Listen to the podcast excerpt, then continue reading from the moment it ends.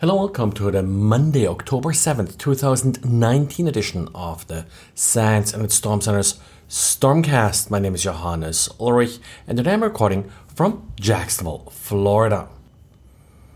Our handler Russ has been using the statistical computing language R a lot lately and has yet another article with some tips and tricks about how to use it during forensics and incident response.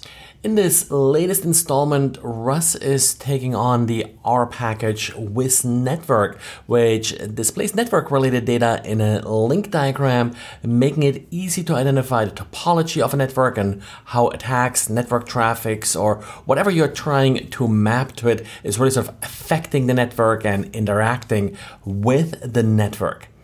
It also includes some interesting features like the Louvain community detection feature.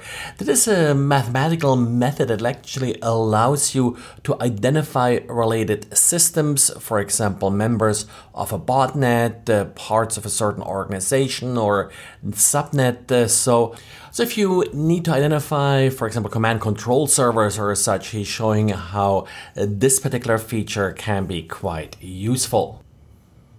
Next, we got a few Android related items. Google made public details regarding a vulnerability in the Android kernel. The use after free vulnerability in the Android binder driver had been patched, but apparently resurfaced in the most recent Android Linux version. Specific phones, like for example the Pixel 2 and some Samsung phones as well, appear to be still vulnerable running this latest kernel. Now, this is a privilege escalation vulnerability, so an attacker, to take advantage of it, already has to have code running on the phone. This would be code, for example, that a user downloads from some app store and then installs. Google has identified that this exploit is in use and has linked some of the exploitations to the NSO group. This is a commercial outfit that is selling mobile phone exploit tools, typically to governments and the like. However, the NSO group has denied any relations uh, with the exploits that Google is describing. Needless to say, the exploit is out there and is being used, not really clear by whom. So until uh, this particular vulnerability is patched for good, uh, well, the best advice, and that's always good advice, is be careful what applications you install on your phone.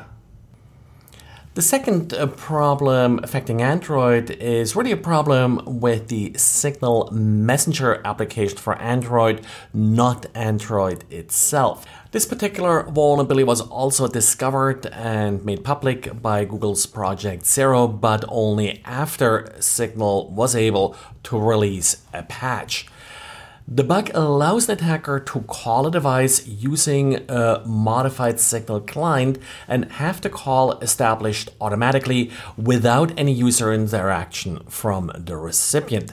This, of course, uh, could be used to eavesdrop on the device.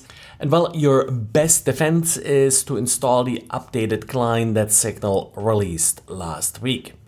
The bug only affects voice calls, not video calls, and actually, the underlying problem is uh, relatively straightforward.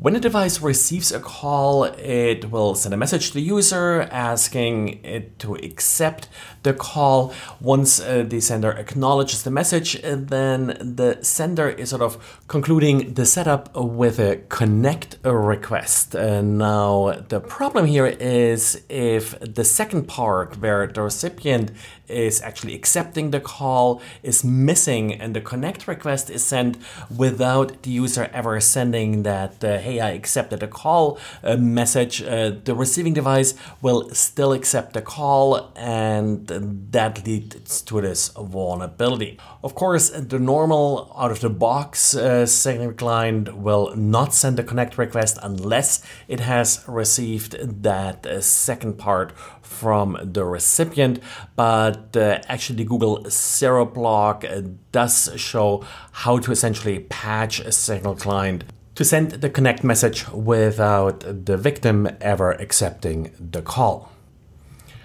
Well, and that's it again for today. Sorry for being a bit Android centric uh, today, but if I missed any stories that I should have covered, uh, please uh, send me a message. It's always interesting to know if I have missed uh, something. Thanks and talk to you again tomorrow. Bye.